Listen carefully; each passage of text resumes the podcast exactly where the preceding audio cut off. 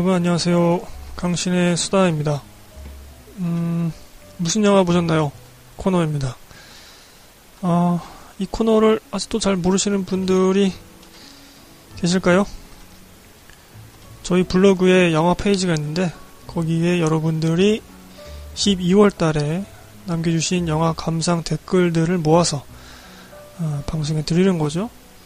순전히 청취자분들이 만드시는 코너다. 제가 얹어가는 거죠. 여러분들의 어떤 노력에 제가 얹어가는 겁니다. 트위터 쪽에도 남겨주시면 제가 체크를 많이 한다면 그것을 이쪽으로 훔쳐와서 또 소개를 해드리고 있죠. 제가 올해 초에는 3월달까지 정기적으로는 못할 것 같지만 업데이트를 그래도 이 무슨 영화 보셨나요 코너는 매달마다 꼭 녹음을 하도록 하겠습니다. 지금은 2016년이지만 제가 오늘 소개해드릴 방송 내용은 2015년 12월 달에 여러분들이 남겨주신 영화 감상 댓글들입니다. 자, 본격적으로 들어가기 전에 먼저 12월 달 개봉작 중에서 스크린 1등 흥행 1등 한번 알아보죠. 히말라야가 스크린을 1등을 차지했네요. 1095개, 1000개 넘어갔고요. 흥행도 1등이긴 한데 제가 이 녹음하는 기준으로는 746만 기록했습니다. 흥행세가 조금 꺾이는 지금 분위기고요. 이제 뭐 외국 영화들 계속 좋은 영화들을 나오고 있습니다. 뭐 레버넌트라든가 헤이트풀 에잇이라든가 뭐 그 밖에도 이제 점점 나오겠죠. 그러면서 이제 슬슬 스크린도 뺏기고 관심도도 떨어지고 그래서 800만은 안 될 것 같기도 하고요. 하여튼 황정민 씨가 계속해서 지금 대박을 치고 있습니다. 부럽네요. 자, 12월 개봉작 중에서는 스크린 1등도 히말라야, 흥행 1위도 746만으로 히말라야, 그 점을 말씀드리고요. 뭐 스크린 독과점 했으니까 1등 해야죠. 독과점 했는데 1등도 안 하면 이게 괘씸해서 너무 괘씸하잖아요. 네. 자, 본격적으로 들어가 보도록 하겠습니다. 저희 블로그 쪽에 12월 4일 날 초우와 리치님께서 시카리오 암살자의 도시 남겨주셨습니다. 저희가 요거 방송편으로 녹음을 했었죠. 저는 약간 좀 시큰둥하게 녹음을 했었는데 당시에 저희 청취자분들 남겨주신 글들을 보면은 굉장히 좋은 평가들을 해주셨습니다. 아주 몰입해서 영화를 보셨다는 그런 감상글이 많았는데요. 요거 비교 감상 해보겠습니다. 먼저 초월이체님 거부터 읽어보죠. 12월 4일날 시카리오 봤습니다. 한마디로 미친 영화입니다. 묵직한 내러티브를 스릴과 긴장감으로 훌륭하게 만든 역은 감독 드니 빌뇌브, 황량한 사막과 방안의 먼지조차 아름답게 포착한 촬영감독 로저 디킨스, 오프닝부터 분위기를 압도하는 음악을 선사한 뮤지션 조안 조한슨, 상황도 모른 채 끌려가는 관객의 입장처럼 보였던 에밀리 블런트, 그리고 영화의 가장 중요한 캐릭터로서 간지 폭발하는 베네치오 델토로.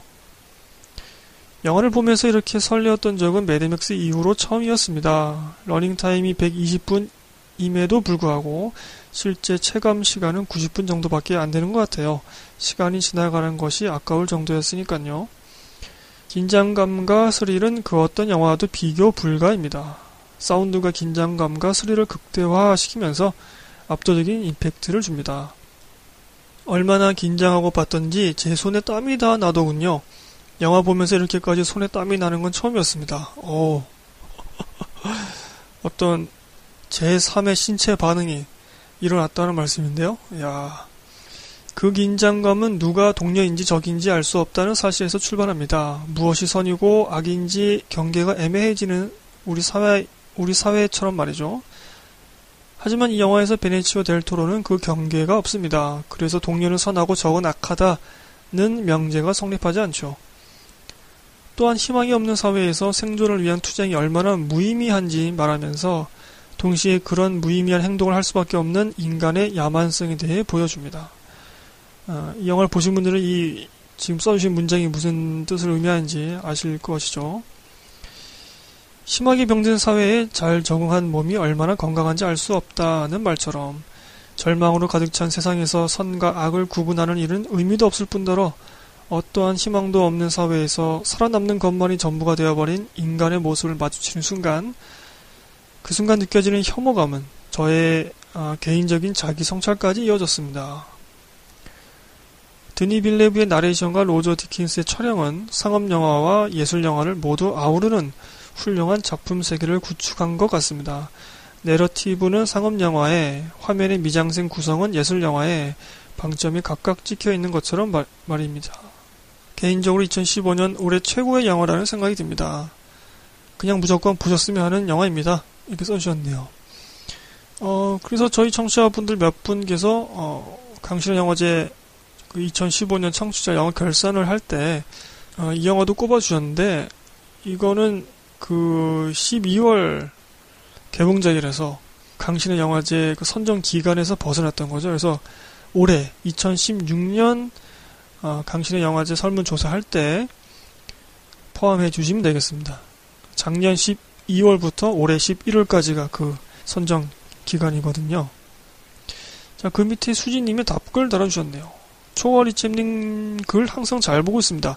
이 영화는 꼭 보고 싶은 마음이 들게 하네요. 또 그 밑에 초월이챔님이 다시 답글 써주셨네요. 극장을 나온 이후에 할 이야기가 많은 영화가 좋은 영화다라는 어느 평론가의 말처럼 좋은 영화를 보면 이것저것 많은 것들을 이야기하고 싶어지네요. 시카리오는 워낙 인상 깊었던 영화였고 제가 드니 빌뇌브의 광팬이기도 합니다. 수지님 답글 감사합니다. 이렇게 써주셨네요. 이렇게 정이 오가는, 네?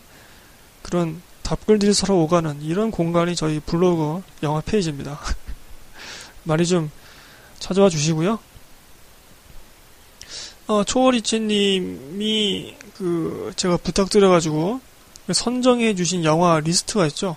초월이치님이 꼽으신 영화 리스트에서도 제 기억에는 이 드니 빌뇌브 감독 영화들이 많이 포함되어 있었던 것 같습니다. 그것도 저희 블로그에 있거든요. 관심 있으신 분들은 오셔서 지금 청취자 두 분의 커틀버디님과 초월이치님의 영화 리스트를 거의 다 선정해놨는데 한번 살펴보시길 바라고요. 자, 비교 감상으로 산사추님도 써주셨네요. 12월 23일 날 써주셨네요. 아트나인에서 시카리오 관람. 어젯밤에 저녁과 차만 먹는 송년회를 마치고 집에 들어가던 중에 이 영화를 봤습니다. 술을 안 먹고 차를 먹는 송년회. 좋은데요? 위에 초월이치님과 강신혜님의 평이 다르기도 했고, 그을린 사랑 때문에, 그러니까 이 감독님의 전작이죠. 그을린 사랑 때문에 이 감독님 영화는 꼭 봐주고 싶었습니다. 이런 영화를 찍어대는 이 감독님이 정말 궁금해지네요. 나중에 하루 날 잡아서 집중 검색을 해봐야겠습니다. 제 감상은 꼭 여러분들이 보셨으면 좋겠다입니다. 영화를 보고 나서 계속 생각나는 영화 좋습니다. 크크크. 이렇게 써주셨네요. 그 밑에 또 이 페이지 오시는 분들 연말에 술 조심, 차 조심, 개 조심 합시다. 이렇게 또 연말 인사도 해주시고요. 자, 트위터 쪽으로도 두 분이죠. 네, 써주셨네요. 스님이 뻔하디 뻔한 오락적 요소 가득한 범죄 액션 영화를 생각하시면 큰 오산. 영화는 굉장히 느리고 사실적이며 디테일하고 묵직하게 진행된다. 특히 초반 30분 정도의 긴장감은 정말 쫄깃. 무심히 카메라가 그냥 따라가는데 진짜 대단했음. 오랜만에 보는 베네치오 델토로는 정말 멋지고 에밀리 블런트도 중간자적 입장에서 연기, 조시 브롤린의 의문스러움도 좋았고, 그리고 제일 좋았던 건 영상과 음악.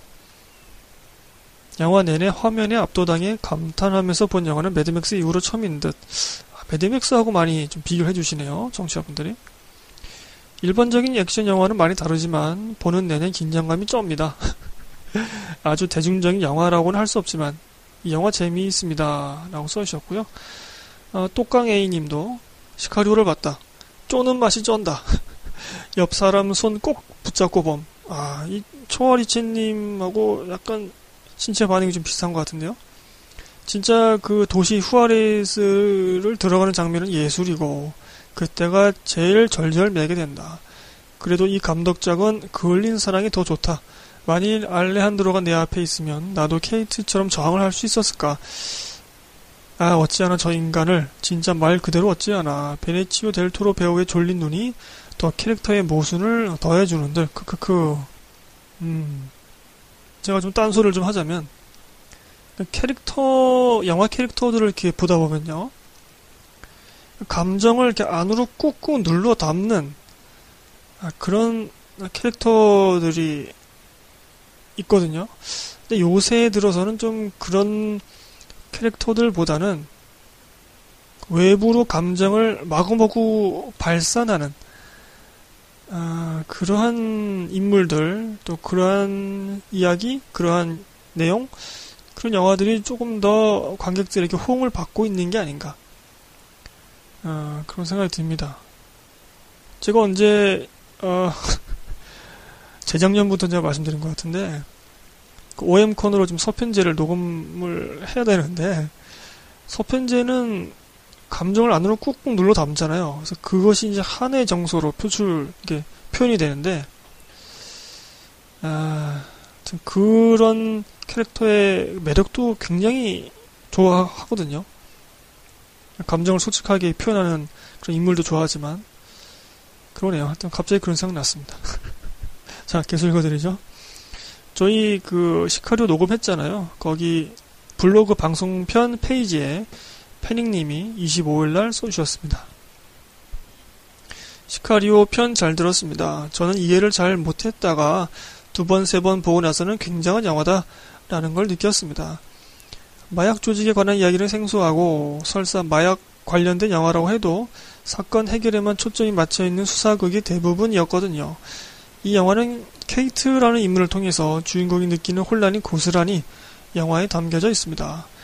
아동 전담반 FBI인 케이트가 멕시코 마약 카르텔로 악의 크기가 확장됐을 때 느끼는 무력감들이 전해져 왔거든요.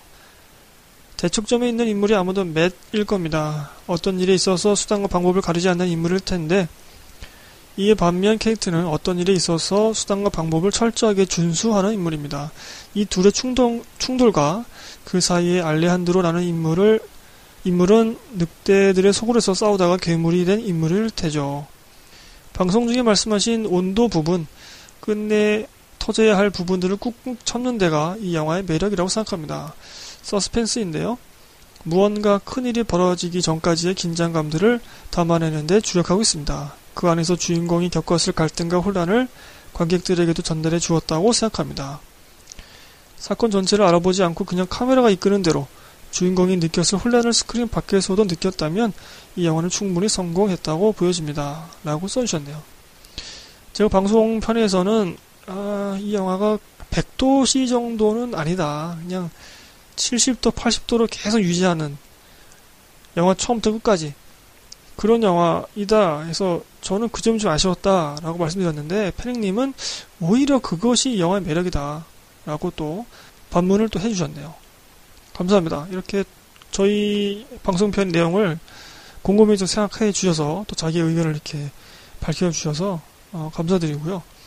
이런 이렇게 오고 가는, 저와 청취자분들의 오고 가는 그런 감상들, 이것도 굉장히 서로 좀 발전할 수 있는 그런 게 아닌가 싶습니다. 자, 시카리오 비교 감상 해봤고요. 뭐 써주신 분들 거의 대부분 이 영화 굉장히 좋은 영화다 이렇게 말씀해 주셨네요. 이거 VOD 나와 있죠. 아직 못 보신 분들은 VOD로 보시면 되고요. 자, 12월 4일날 제가 보고 쓴 영화 감상입니다. 한여름의 판타지아를 봤습니다. 그러니까 2015년 개봉했던 장건재 감독의 세 번째 장편이고요. 개봉 당시, 그리고 2015년 청취자 영화 결산에서 이 영화 속 여배우를 칭찬하신 게 기억나서 골라보았습니다. 많은 청취자분들이 써주셨죠. 영화 속의 장소는 일본의 고즈넉하면서도 공동화된, 뭔가 좀 이렇게 텅 비어있는 그런 일본의 시골 마을 고조하고 시노하라입니다. 왜 일본을 장소로 택했을까? 영화가 주는 느낌, 즉 이질적이고 꿈결 같은 느낌을 주기 위한 의도가 아니었을까 싶었습니다. 영화는 그런 분위기를 처음부터 끝까지 잘 유지합니다. 초반은 흑백으로 감독과 여배우, 김세벽 씨죠. 그 여배우가 시골 마을 고조에 찾아와서 영화 제작의 구상을 위해 마을 사람들을 만나고 이야기를 듣고 숨겨진 장소를 찾아보는 내용을 담고 있습니다. 상당히 지루했습니다. 이때만 해도 아, 그냥 사람 사는 이야기 담은 다큐성 영화이구나 싶었습니다. 심지어 여배우의 표정이나 감정 등은 전혀 전면에 드러나지 않죠. 그러나 이 부분이 꽤 중요한 부분이었더라고요. 이 흑백 부분에서 감독 역할을 맡은 인물은 두 번 정도 환타지 속 소녀와 만나게 됩니다. 환영인지 환각인지 구분할 필요가 없죠. 왜냐하면 한여름의 판타지아가 시작되는 분위기를 만들기 때문이죠. 감독이 1부에서 마을 축제에서 쏘아올린 불꽃놀이를 보면서 영화의 제2막, 즉 컬러 부분으로 들어갑니다. 흑백 부분에서 부분 부분 나왔던 지역 사람들의 옛 이야기, 추억, 자신의 내력, 마을의 모습 등등이 하나의 극 영화로 구성됩니다. 이때부터 여배우 김세벽 씨의 매력이 무한 발산되죠. 카메라가 고정된 채 배우들이 연기하기 때문에 표정을 클로즈업하거나 컷을 나누어 특정 행동을 강조하여 보여주는 등의 연출은 없습니다. 그렇기 때문에 관객은 더욱 배우들의 연기에 사실감을 느끼게 되고 배우들의 연기가 진솔하게 느껴지는 것 같습니다. 그러니까 대부분 한 그 씬이 그 30초에서 1분 이 정도 되거든요. 그러니까 컷을 계속 나누는 게 아니라 카메라가 그냥 계속 30초 아니면 1분 정도 계속 그냥 그 인물들을 보여주고 있어서 그 감정들의 흐름 이런 것들을 조금 더 사실감 있게 느낄 수 있었던 것 같습니다. 또 고전적인 방식이죠 이게. 컬러 부분에서 그 마을 고조에 오게 된 여성 인물이 그 지역 일본 남자와 만나 이틀 동안 이리저리 동네를 구경하고 이야기를 듣고 일본 남성에게 묘한 미안함과 호감을 갖게 됩니다. 이때 영화는 감정과 감정 사이, 인물의 행동과 행동 사이, 대사와 대사 사이에 생각보다 긴 여백을 부여합니다. 대신 그 여백을 눈빛, 표정, 분위기, 관객의 상상, 느낌 이런 것 등으로 이제 채우는데 이때 여배우 김세벽 씨의 매력이 크게 두드러지게 됩니다. 애교 많은 여동생 같은 느낌인데 참 싱그럽고 맑은 느낌을 주더라고요. 초반 흑백 부분은 꽤 지루했는데 이 컬러 부분은 상당히 집중해서 봤습니다. 이 두 남녀의 묘한 감정이 보여졌기 때문이기도 하지만 흑백 부분에서 나왔던 파편적인 이야기들이 어떻게 재창조되고 엮여지는지 생각해보는 재미도 상당했거든요. 그러니까 어떻게 보면은 그 흑백 부분, 그 1부에서 나왔던 그 감독이 여러 사람들의 이야기를 듣고 영화로 재창조한 것이 2부 컬러 부분이다 라고도 생각할 수 있는 그런 연출이었습니다. 결말 두 남녀가 헤어지게 될 때 카메라는 고정된 채 롱테이크로 남녀가 대사와 행동을 주고받죠. 그 간질간질한 느낌이 개인적으로는 좀 거북하기도 했지만 꽤 좋았습니다. 이 둘이 결국 이제 키스를 하게 되는데 제가 정말로 안돼를 외치고 말았습니다. 하지마 키스하지마 이런 말을 하고 말았네요. 그 간질간질한 느낌을 끝까지 좀 밀고 갔으면 싶었거든요. 그러나 영화는 그 대신에 더 깊은 여운을 남기며 끝을 맺죠. 영화를 보면서 자기성이 없는 홍상수 같다는 생각을 했습니다. 그만큼 담백하고 싱그러웠습니다. 장건재 감독의 이전 작품 두 편을 제가 못 봐서 확정지어 말씀드릴 수는 없겠네요. 제가 본 영화들의 한정지어서 감히 한번 생각해 봤을 때 김규덕 감독의 후예는 김규덕 감독의 그런 연출 스타일이라고 해야 되나? 그런 것들을 이어받은 후예는 가시꽃, 현기증을 만든 이동구 감독이 아닐까. 그리고 이창동 감독의 그런 것을 이어받은 사람은 항공주의 이수진 감독이라고 생각하고, 그리고 홍상수 감독의 어떤 그런 것을 이어받은 감독은 이 영화의 장건재 감독이 아닐까. 한번 제 마음대로 한번 정해봤는데 뭐 이렇게 정해보는 것도 재밌더라고요. 이 감독님들이 그것을 뭐 노리고 하지는 않았겠습니다만, 뭐 그런 좀 느낌적인 느낌 있잖아요. 후배 감독들에게 이렇게 이어지는 그런 느낌적인 느낌. 이 후배들이 덜 원초적이면서도 더 대중적인 결과물을 내놓은 것 같습니다. 여하튼 이건 좋은 감정을 갖게 한 영화고요. 12월에 보기에도, 겨울에 보기에도 참 좋을 듯 합니다.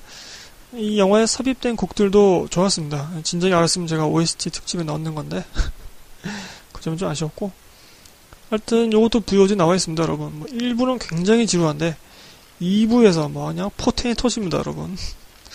한여름의 판타지아였고요.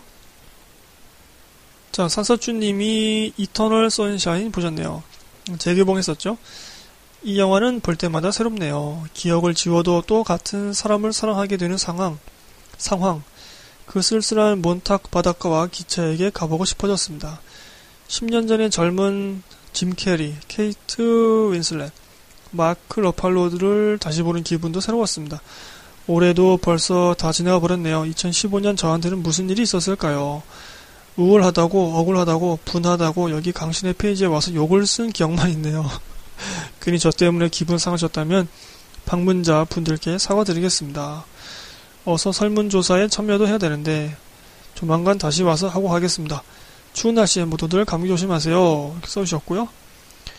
답글로 초월이채님이 써주셨네요. 이터널 선샤인은 첫 개봉 당시에는 극장에서 못보고 모니터로 봤는데 정말 보면 볼수록 좋은 영화 같습니다. 김동률의 다시 사랑한다 말할까를 듣고 있는데 영화의 마지막 장면이 떠오르네요. 이렇게 써주셨네요. 그 다음은 제가 본 영화, 일본 영화 종이달 봤습니다. 90년대의 실화를 바탕으로 한 영화라고 알고 있고요. 평범한 주부가 은행에서 많은 돈을 횡령한 사건입니다. 영화는 사건 자체보다 그런 일을 하는, 그런 범죄를 저지르는 여성의 심리에 주목하고 있습니다. 아이가 없지만 남편과 살뜰히 살고 있는 여자 주인공은 은행에서 시간제 일을 하다가 얼마 전에 계약직으로 이제 갱신하게 되죠. 영화는 여주 또는 여성이 이 사회에서 살아갈 때 느끼게 되는 일종의 소외감과 무력감을 밑바탕에 깔고 있습니다. 직장 내 성차별과 희롱과 감시, 남성 고객의 성희롱, 살림을 위해서 어떤 물건을 사고 싶은데 그것을 절제하는 그런 모습들, 이런 것들을 반복적으로 은근히 보여주죠. 또한 은행에서는 나이 많은 여직원에게 퇴직 압력을 가합니다. 그만 나가라, 뭐 그런 거죠. 그래서 뭐 한지우로 발령내고, 고도의 일을 하는 여직원에게 무슨 사무용품 정리하는 그런 부서로 보내고, 뭐 하여튼 그렇습니다. 그런 경험 많은 직원들이 점점 사라지면서 시스템의 사각 속에서 일어나는 젊은 직원들의 실수 또는 여자 주인공의 일탈 같은 행위를 알아채지 못하게 되는 거죠. 우리나라에도 과거에도 많았다고 알고 있습니다만 90년대 일본은 노인을 대상으로 은행 직원이 각 가정을 다니면서 판촉과 예금, 입출금 업무를 했습니다. 현재처럼 은행 창구로 찾아가지 않고 고객이 전화하면 직원이 가정을 방문하는 거죠. 돈이 필요하다고 전화하면 몇 천만 원이라도 들고 갑니다. 여자 주인공은 이런 상황 속에서 횡령의 기술을 터득해가죠. 근데 영화는 이 횡령의 기술을 다이나믹하게 보여주거나 관객이 충분히 이해할 수 있는 화면으로 보여주지 못합니다. 결국 영화의 초점은 그곳이 아니라 여자 주인공의 심리에 있다는 거죠. 이것은 영화 후반 여자 주인공의 과거가 교차 편집되고 여주와 다른 나이 많은 여직원과 나누는 대화에서도 드러나죠. 그 나이 많은 여직원은 오히려 여자 주인공이 대단하다라고 말합니다. 자신은 쳇바퀴 안에서 살지만 당신은 범죄이든 아니든 무엇인가를 스스로 결정하고 성취하지 않았냐 하면서 당신 대단하다, 뭐 이런 얘기를 하죠. 제가 30대 남자여서 그런지 여자 주인공과 영화의 흐름에 크게 공감하지는 못하겠더라고요. 그래서 뭐 이렇게 별 재미는 없었습니다만 그러네요. 지금 제가 본 종이달이었고요. 이어서 제가 영도 봤네요. 영도. 사실 이 영화를 녹음해야 되나 고민이 참 많았는데요. 완성도와 영화적 재미는 크지 않지만 나름 할 말이 많은 영화라고 생각했습니다. 주인공 영도는 드라마 미생의 성대리 역을 맡았던 테이노 씨가 맡았고요. 얼마 전 특종 양첸 살인기에서 남주의 선배 기자 역으로 나왔었습니다. 저는 테이노 씨 느낌이 참 좋아서 이 영화 영도도 보고 싶었습니다. 또 마침 테이노 씨 연기가 좋다는 평도 있었거든요. 영화는 연쇄살인범 유영철을 남자 주인공의 아버지 모델로 세우고 있습니다. 즉 이 영화는 연쇄살인범의 아들 이야기입니다. 유영철 모르시는 분은 없으시겠죠? 정말 한 시대를 떠들썩하게 했던 그 연쇄살인범이죠. 범죄에 대한 연좌제가 있죠. 유족은 피해자의 아픔을 계속 이고 살아가고 범인의 가족은 죄책감과 편견 등을 계속 받고 살아갑니다. 영화에서 이런 대사가 나옵니다. 너희가 날 괴물로 보고 있으니 내가 정말 괴물이 되어주겠다. 지금 남자 주인공은 괴물과 인간 사이에 놓여 있었고 그 사이에서 끊임없이 방황과 고민을 합니다. 영화는 환타지 장면을 통해서 유영철의, 그러니까 이 주인공의 아버지의 범죄 행각을 마치 남자 주인공의 행동처럼 편집해서 보여주기도 합니다. 환타지 씬으로. 아버지가 연쇄살인범이듯이 나도 그런 기질이 있는 건 아닐까? 아니, 아버지가 죽인 게 아니라 내가 그들을 죽인 게 아닐까? 이런 생각에 시달리게 되는 거죠. 남자 주인공을 괴롭히는 사람들은 계속해서 그에게 살인자의 피를 언급합니다. 정말 그럴까요? 괴물은 선천적인 걸까요? 후천적인 걸까요? 남자 주인공이 고민한다는 것 자체가 그 살인자의 피의 영향 아래에 있다는 방증 아닐까? 그러나 남자 주인공은 소녀에게 인형을 사다주고 싶어하는 평범한 청년이기도 했습니다. 어쩌면 피해자뿐만 아니라 가해자의 가족도 어느 정도 피해자가 아닌가 하는 생각도 좀 들었는데요. 좀 지나치게 감상적인 생각인가요? 남자 주인공은 자신의 이런 모습을 닮은 한 소년을 죽도록 팹니다. 결국 이 일로 또 다른 진실을 목도하게 되는데 그 진실이 위로가 되지 않고 오히려 송곳이 되죠. 영화는 인물들 사이의 관계를 꽤 자기적으로 설정해 놓고 있습니다. 우연히 남발되고 각 인물들이 이상한 의미로 서로 연결되어 있습니다. 장면의 의미가 친절하게 관객에게 설명되지도 않죠. 특히 고등학교 때와 청년 때의 시기 구분이 명확히 되지 않아서 좀 헷갈렸고요. 그러나 테이노 씨의 눈빛 연기는 참 좋았습니다. 평범하게 살고 싶지만 스스로도 자신이 누구인지 정의 내리지 못하는 그런 연기. 앞으로도 더 많은 영화에서 이 배우의 연기를 보고 싶고요. 계속해서 제 감상 댓글이네요. 4월 9일이라는 영화가 있습니다. 덴마크 전쟁 영화로 국내 미개봉작입니다. 꽤 인상적으로 봤고요. 덴마크가 나치군에게 침공당하는 4월 9일을 중심으로 덴마크 국경지대 부대의 이야기를 담고 있습니다. 전쟁 영화 특유의 스펙타클이나 반전 사상 등은 전혀 없고요. 정부와 군 수뇌부의 안일한 대처에 따른 평범한 졸병들의 죽음을 담고 있습니다. 우리나라 6.25 때보다 더 무력한 덴마크 수뇌부의 모습. 가장 앞권은 이미 정부는 항복을 했는데 그 항복 선언이 그 일선 부대까지 전해지지 않아서 부대원들이 개죽음을 당한 거죠. 그러니까 정부에 있는 사람들이 항복을 했는데 그 막상 전선에서 싸우고 있는 쫄병들은 나라를 지키겠다고 열심히 막 싸우고 있는데 그냥 뭐 전력차가 너무 크니까 개죽음을 당하는 겁니다. 나치와 덴마크의 전력차가 매우 컸어요. 그 단적인 증거로 영화상에서 덴마크 군이 오토바이 부대 그리고 자전거 부대를 이끌고 다닐 때 이 나치는 전차와 탱크로 밀고 옵니다.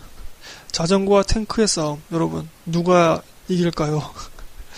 이 정도 차이라면 전술적으로라도 판단이 좋아야 되는데 덴마크 수뇌부는 매 순간 전략적, 전술적 포인트를 놓치고 맙니다. 앞서 이 영화가 전쟁 영화 특유의 스펙타클이 없다고 썼는데 대신 소규모 전투에서 보이는 긴박감은 상당히 좋았습니다. 화면상의 각 부대원의 움직임이나 전황, 큰 전력차 등이 명확하게 담겨 있습니다. 꽤 저예산으로 만들었을 것 같은데 이런 연출로 오히려 좋은 느낌을 받았습니다. 나치가 몰려온다는데도 어슬렁거리면서 덴마크 군인들에게 우유나 팔고 다니는 주민들이 나오는데 그만큼 정부나 군 수뇌부가 제 역할을 못했다는 거죠. 그러니까 지금 이 사태가 얼마나 심각한 사태인지를 국민들한테 알려주지도 않았다는 거죠. 네. 영화 끝에는 이제 당시 참전했던 쫄병들의 인터뷰가 짧게 나옵니다. 영화의 목적은 명확한 거죠. 윗대가리들 때문에 쫄병 들면 죽을 고생했다는 거. 따라서 어찌 보면 이 영화는 대단히 용기 있는 영화다 라고 생각을 해봤습니다. 아, 계속해서 제 감상 댓글이군요. 아메리칸 울트라 봤습니다. 감독 이름이 특이하네요. 니마 누리자대, 그리고 제시 아이젠버그와 크리스틴 스튜어트가 주인공입니다. 예전에 금비 연예님께서 추천하신 영화라서 봤고요. 킹스맨의 소시민 버전에 로맨스가 대폭 추가된 CIA 비밀 프로젝트 실험체의 이야기였습니다. 미국 영화치곤 초저예산으로 만든 것 같은 느낌이 팍팍 들었고, 후반으로 갈수록 이야기 전개가 좀 늘어지긴 했지만 초반에 그 B급 재미는 정말 좋았습니다. 약쟁이가 생체 실험체였다는 설정으로 시작되고, 철없는 CIA 상급 직원이 그를 죽이기 위해 다른 실험체들을 쏟아부으면서 두 연인이 소동에 휘말리는 내용입니다. 최불암 할아버지처럼 이렇게 파하하하 하고 웃는 래퍼가 등장하는데 참 이상적이었습니다. 뭐 그 힙합에서 하는 그 래퍼 말고요, 웃는 사람 할 때 그 래퍼입니다. 영어로. 크리스틴 스튜어트는 볼수록 영화에서 만날수록 매력적이고요. 이렇게까지 다양한 배역을 하는 배우가 될 줄은 정말 몰랐습니다. 약간의 연기 습관이 좀 눈에 거슬리긴 하지만 다른 좋은 느낌들이 이 여배우를 긍정적으로 돋보이게 만드는 것 같습니다. CIA 요원이 숟가락으로 당했습니다 라고 상관에게 보고할 때 정말 웃겼고요. 마투 격투신에서 래퍼와 남주가 나누는 대화가 참 쓸쓸했습니다. 래퍼가 이렇게 묻죠, 남자 주인공한테. 넌 누구한테 지시를 받았지? 그러니까 남자 주인공이 아무한테도 받지 않았어. 노바디 이러죠. 그러니까 래퍼가 이러죠. 정말 부럽군. 이런 얘기를 합니다.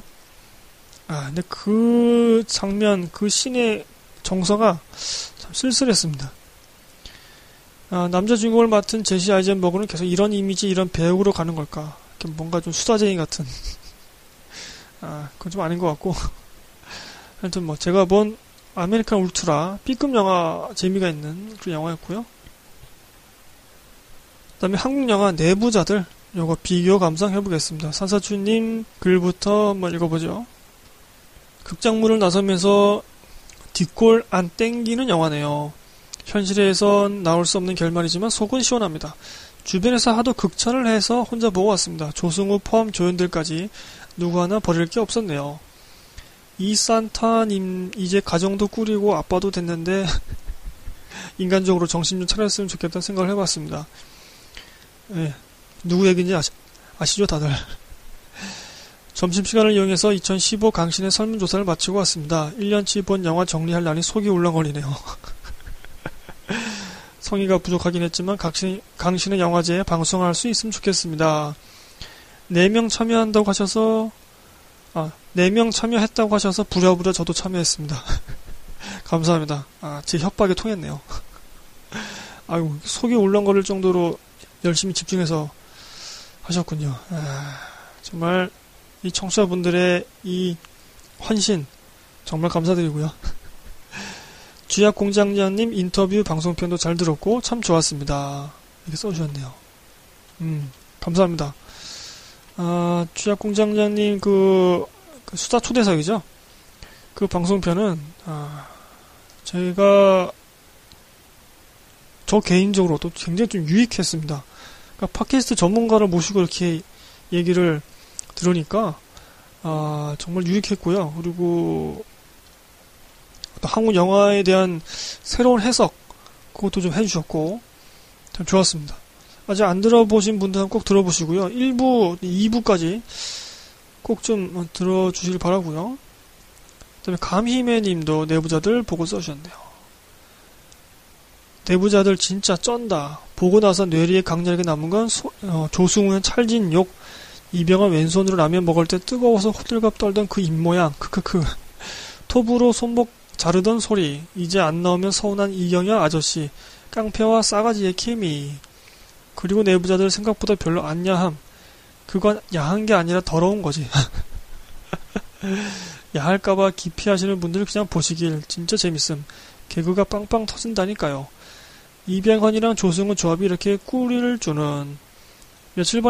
며칠 전에 봤던 헝거게임은 그렇게 좋아하는 시리즈였는데도 2시간 동안 하품을 10번도 넘게 했는데 내부자들 볼 때는 우장훈이 호텔에서 안상구한테 깡패야 드립 터졌을 때부터 조커같이 끼키를 대기 시작. 입꼬리가 2시간 동안 안 내려옴. 크크크. 아우. 엄청 재밌게 보셨는 모양인데요. 조커같이 그 배트맨에 나온 조커처럼 아 재밌네요. 자, 내부자들 비교 감상 해봤고요. 그리고 또 하나의 기대작이었죠. 스타워즈 깨어난 포스. 요것도 비교 감상 해보겠습니다. 1부의 마지막 영화이고요. 17일날 초월이제님 써주셨네요. JJ 에이브라함스의 연출은 포스를 깨우기에 충분했습니다. 전체적으로 스타워즈 시리즈를 아우르는 내용이 좋았습니다. 스타워즈의 건성징악적 메시지를 잘 담아내고 있고 이 메시지를 각 인물들이 잘 구현해냅니다. 뭐 하나 빠진 것 없이 대부분의 캐릭터들이 자연스럽게 자신의 역할을 합니다. 반가운 얼굴들이 많이 등장하기 때문에 스타워즈 팬분들이 굉장히 환호할 장면들이 많이 나오죠. 데이지 리들리, 레이 역할을 맡은 그 배우는 영화를 끝까지 이끌어가는 주요 캐릭터입니다. 저는 처음 보는 배우라서 신선했고요. 목소리는 키라 나이틀리랑 비슷했습니다. 나중에 아담 드라이버와의 광선검 대결을 하여 악을 물리치는 선을 대표하는 캐릭터이죠. 존 보예가는 악의 세력에 대해 양심의 가책을 느끼고 그곳을 탈출하는 인물입니다. 하지만 시간이 지나면서 극중에서 가장 코믹한 캐릭터로 변하게 되죠. 한두 마리 툭툭 던지는 농담이 재밌더군요.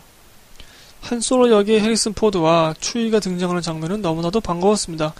또한 레아 공주가 등장하는 신에서는 저도 모르게 울컥하더라고요. 36년 만에 만나는 한솔로와 레아 공주의 만남이 참 감격스럽고요. 루크 스카이워커 마크 해밀의 마지막 등장은 다음 편을 기대하게 만들더군요. 장르 영화에 충실한 감독의 연출이 돋보였고요. 하지만 그 점이 아쉬웠습니다. 너무 장르적인 관습에 충실한 나머지 뻔한 내용들이 좀 많았던 게 아닌가. 어떤 장면은 예상했던 내용이 있는 그대로 전개되어서 깜짝 놀랐고요. 내가 예전에 이 영화를 봤었나? 하는 의문이 들 정도로 똑같았습니다. 스타워즈 다음 에피소드가 기대가 되는 영화입니다. 라고 써주셨고요. 수지님도 블로그에 12월 31일날 써주셨네요. 스타워즈 고전 시리즈는 에피소드 4편, 5편, 6편은 보질 못했고 10여 년 전쯤인가 그때 봤던 에피소드 1, 2, 3에 대한 기억도 별로 없는 상태에서 광선검과 요다, 다스베이더, R2D2 등 주요 등장인물에 대한 이미지적인 기억만 있는 상태로 이번 에피소드를 보았습니다. 영화 시작 전에 루카스 필름이란 화면이 나올 때부터 우주 공간의 자막이 흘러갈 때까지 환호성을 지르던 외국인들을 보니 영화 하나가 몇십 년간 사람들을 저렇게 설레게 만들 수도 있구나 하는 느낌이 들었습니다. 외국인들하고 같이 보셨나 봅니다. 정말 그 분위기가 재밌었겠는데요. 결론적으로 영화 자체는 재밌게 보았는데 보고 나서 뭔가 스타워즈에 대한 공부를 해야 하는가 하는 생각도 들더군요. 다른 영화 팟캐스트에서 스타워즈에 대해서 설명해 주는 걸 출퇴근하면서 들어보니까 그런 거였구나 이해가 되는 반면에 이번 에피소드는 크게 뭔가 보여준 게 없다는 생각이 듭니다. 초월이체님이 앞서 언급해 주셨듯이 마지막 장면에서 루크 스카이워커가 등장하며 오히려 다음 편이 더 기대가 됩니다. 무지의 상태에서 전체적인 큰 흐름의 스토리를 모르고 보았음에도 불구하고 재밌게 볼 수 있었던 것 같습니다. 강신에 오시는 분들 새해 복 많이 받으시길 바랍니다. 이렇게 써주셨고요. 트위터 쪽으로 네 분이 써주셨네요. 와, 감히메님 거부터 읽어보죠. 스타트랙은 시리즈 전부 봤지만 스타워즈는 빅뱅 이론의 쉘들이랑 애들이 떠드는 거는 많이 봐서도 아예 안 봐서 이번에 새 영화 나온다고 하니 은근히 궁금. 4, 5, 6, 1, 2, 3 순서로 보라는데 깨어난 포스 개봉 전에 정주행해야지. 오늘 4편 반 정도 봤는데 루크 득템 크크크 이렇게 잘생긴 남자 배우 나오는 줄 전혀 몰랐습니다. 로봇들도 너무 귀엽고 옛날 영화인데 생각보다 안촌스럽고 재밌네요. 얼마 전에 매드맥스 옛날 거 2편 봤을 때 받은 느낌이랑 비슷합니다. 이렇게 옛날 거부터 지금 보고 계시는 그런 글이었고요. 류온 GT 킴님께서도 보고 써주셨네요. 개인적으로 어릴 때 스타워즈 첫 영화 에피소드 4탄을 봤을 때부터 기대했던 이미지가 드디어 완성, 충족된 느낌이라 기쁘고 반가웠다. JJ, 당신도 그랬군 라는 느낌. 전투력 수치 같은 뭐 설정 파괴야 시리즈물의 숙명 같은 것이니 그냥 전편들에 대한 오마주와 드래곤볼식 먼치킨급 캐릭터 대거 투입으로 여기서부터 새로 시작하자는 느낌. 마크 해밀과 캐리 피셔는 종종 근황 사진이나 영화에 출연한 모습을 보면서 과연 저들이 나중에 스타워즈 시리즈에 다시 출연할 수 있을까 하는 의문을 가졌었는데 역시 배우는 배우다. 포스가 되살아남. 라이트세이버 듀얼씬은 좀 실망스러웠는데 아마 카일로는 스타일을 완성하기 전에 제멋대로가 되어버렸고 레이는 아직 초보라는 설정이라서가 아닐까 싶기도. 다음 편에선 좀 멋지게 싸워줬으면. 자, 스님도 써주셨네요. 시작과 함께 익숙한 자막과 음악 나올 때부터 소름이 쫙. 보는 내내 어릴 때 봤던 기억도 나고 특히 해리슨 포드랑 추바카 등장할 때는 조금 울컥하기도. 사실 1, 2, 3편을 그냥저냥 의무감으로 봤어서 사실 별 기대가 없었는데 역시 JJ가 해냈다는 느낌. 여주도 매력적이고 남주도 꽤 귀엽고 4편과 닮은 듯 하면서도 다른, 그리고 무엇보다 영화가 지루할 틈이 없는 그런 영화임. 혹시 전편을 못 보셔도 이번 편만 봐도 꽤 재미있고 아니면 4, 5, 6편 줄거리 요약 정도만 보고 가셔도 될 듯 합니다. 그 다음에 바크망님 25일날 써주셨네요. 성탄절날. 스타워즈 보고 오는 길. 시리즈는 그 전에 나탈리 포트만이 나온 에피소드 1밖에 안 봐서 별 기대가 없었는데 생각보다 좋았다. 스토리라인은 예측 가능한 편이고 액션도 비교적 평이한데 분위기와 캐릭터들로 압도하는 힘이 좋았다. 이렇게 써주셨네요. 어우, 많은 분들이 보셨네요, 스타워즈. 저도 예전에 스타워즈를 몰아서 본 적이 있습니다. 그 제 친구가 이거 꼭 한번 보라고 스타워즈. 그래서 제가 원래 이런 유의 헐리우드 영화를 별로 안 좋아해서 안 보다가 한 몰아서 봤는데요. 분량이 좀 상당했죠. 근데 그 뭐랄까 좀 이렇게 간혹간혹 좀 유치한 그런 부분들이 있어요, 영화가. 그런데 빠져들게 되더라고요. 그 시리즈를 쭉 이어서 보니까. 그리고 영화를 다 보고 나서 든 느낌은 뭐냐면 좀 쓸쓸했습니다. 좀 슬펐어요, 저는. 그 왜 그런지 모르겠는데 좀 슬퍼요. 이 영화를 생각하면. 그 인물들에 제가 좀 너무 감정이입을 해서 그런가? 아무튼 좀 그랬고요. 청취자분들은 대체적으로 뭐 좋게 보셨는데 그래도 아쉬운 점은 있었다. 그런 분들도 좀 계시네요. 하여튼 뭐 스타워즈 지금 그 전 세계적으로 좀 흥행하고 있고, 근데 또 어떤 분들은 이게 아바타의 그 세계 기록, 아바타의 세계 그 매출 기록, 그러니까 외국에서는 관객 수가 아니라 그 매출로 따지잖아요, 그 흥행 기록을. 그래서 아바타의 기록을 넘지는 못할 것이다. 뭐 이런 얘기도 있고 그러네요. 무슨 영화 보셨나요? 12월 편 1부였고요.